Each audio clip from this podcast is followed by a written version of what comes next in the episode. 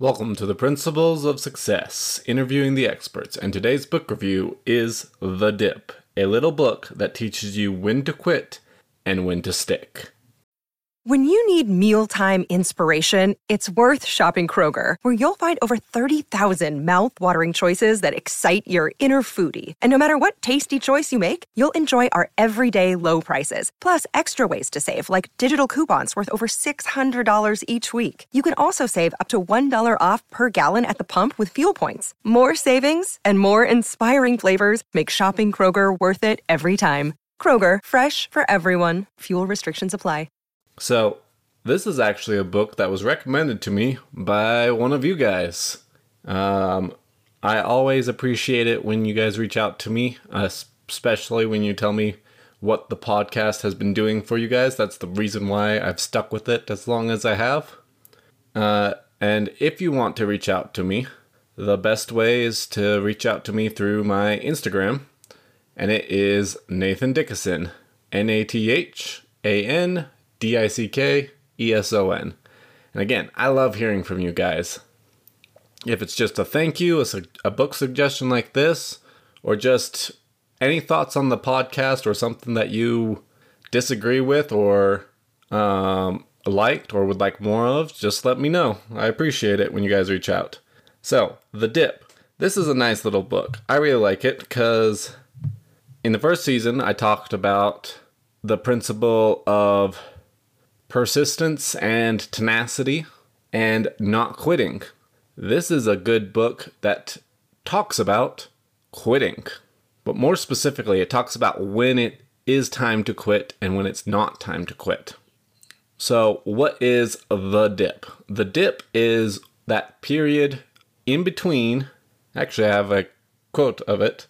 The dip is the long slog between beginning and mastery. It's that boring, dreaded middle. It's that period of time when the excitement of something new has worn off, but the enjoyment of mastery hasn't yet been achieved.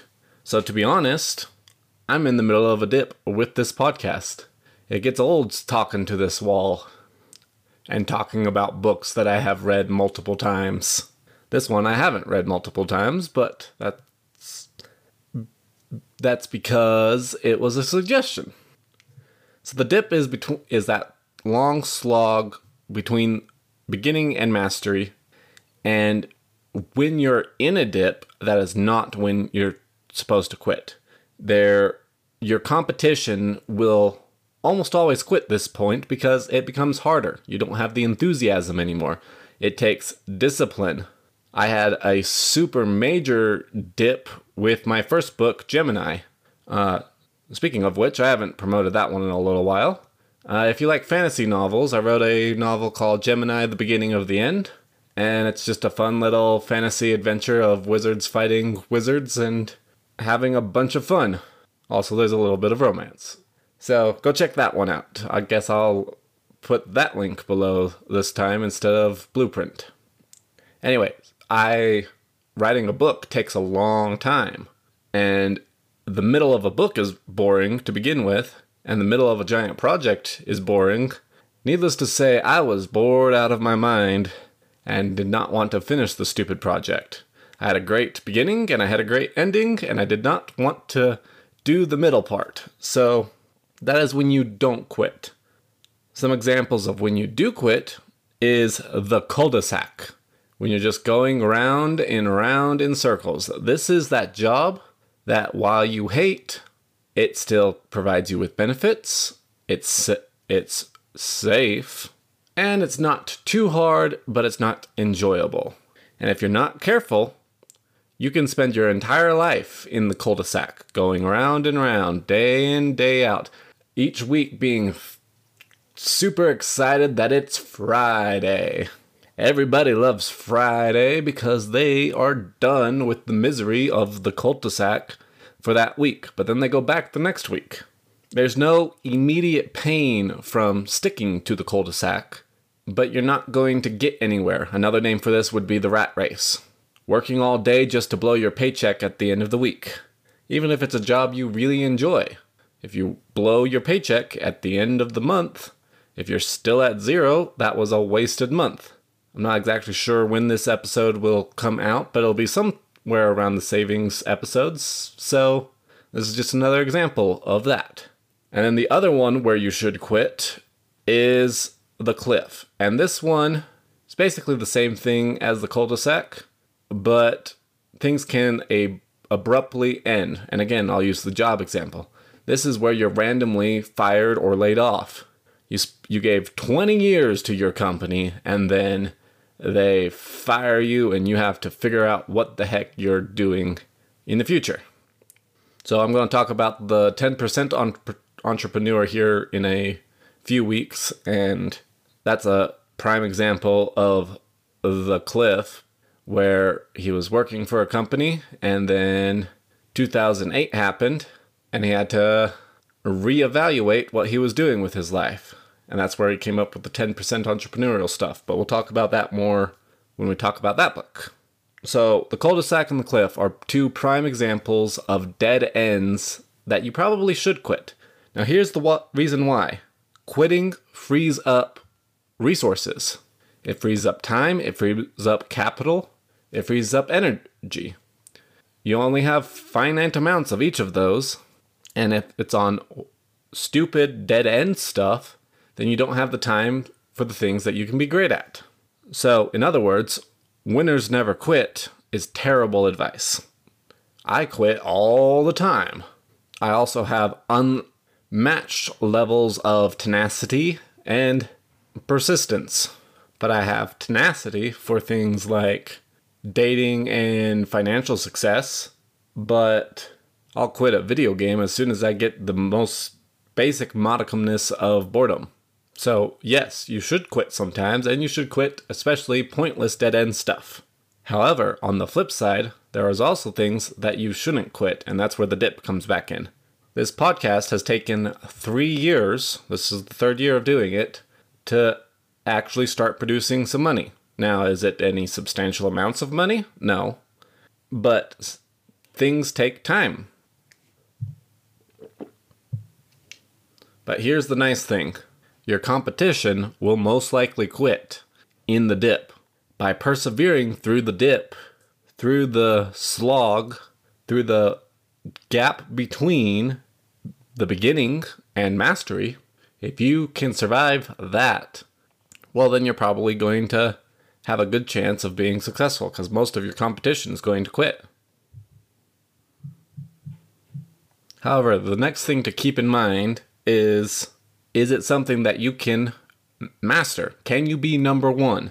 There is no such thing as successfully average. You either have to be great or you probably should quit. Now, let's be clear. Don't overly judge yourself and think that you have to be perfect. And don't be impatient with the timeline. Like I said, this podcast has taken 3 years, and I'm still definitely not anywhere close to being the best podcaster in the world. So I'm not saying quit just because you're not freaking amazing right now. Remember, the dip is that time between beginning and mastery. It'll be a long time. And also, we've talked about this subject before, but it's the law of the market or law of the category. I don't have to be the best podcaster in the world. I just have to be the best podcaster of my niche, which is principles of success. That's why you guys listen to me, is because I'm talking about principles of success. I'm not just talking about finance. I'm not just talking about business. I'm talking about principles. Another day is here, and you're ready for it. What to wear? Check. Breakfast, lunch, and dinner? Check. Planning for what's next and how to save for it? That's where Bank of America can help. For your financial to-dos, Bank of America has experts ready to help get you closer to your goals. Get started at one of our local financial centers or 24/7 in our mobile banking app. Find a location near you at bankofamerica.com/talktous. What would you like the power to do? Mobile banking requires downloading the app and is only available for select devices. Message and data rates may apply. Bank of America N.A., member FDIC. And in this book, he calls those micro markets. You don't have to be the best organic farmer in the nation, you just have to be the best organic farmer in your city. And then as you go about persuading people, are you trying to persuade individuals or the market? Because lots of people are going to say no. I'll use dating as an example. Are you going after that one particular person? If they don't say yes, your life is ruined and you're just going to be single forever? Or are you going constantly meeting new people and dating lots of people to try and find somebody that you're interested in and is interested in you? Don't go after just one person in business or in dating. J.K. Rowling got rejected 12 times before somebody said, yeah, Harry Potter seems like an okay book. We might give you a shot. And then became the first billionaire author of all time. Most successful author of all time. And then next, decide when you will quit. Don't have it be a willy-nilly process of in the moment you're tired, you're sick of it. You don't want to do it anymore because it's boring, staring at a wall for hours on end. Or the stock market is crashing, but you know you're supposed to hold on to your stocks, and in fact, you're supposed to buy when crashing, but everybody likes to sell when it's crashing because they panic. You need to decide ahead of time when you're going to quit, not in the moment. So I'll use this podcast as an example. The first option for me quitting was the end of season 1. I decided not to quit at that point because I could see it was actually making some progress. It definitely was nowhere close to making money yet. I think I had like 200 people listening at that point. And if that's one of you guys, thanks for listening this whole time. So that was the first time where I would be okay with quitting. I finished the season. I talked about all the different principles. We were good to go. My next opening for quitting that I've decided I can do is actually still a couple years out because this is the third season and it's the second season of attributes. So I have 2 more attributes left to do before I can be like, you know what? I've covered everything that I want to cover. I think I'm good now.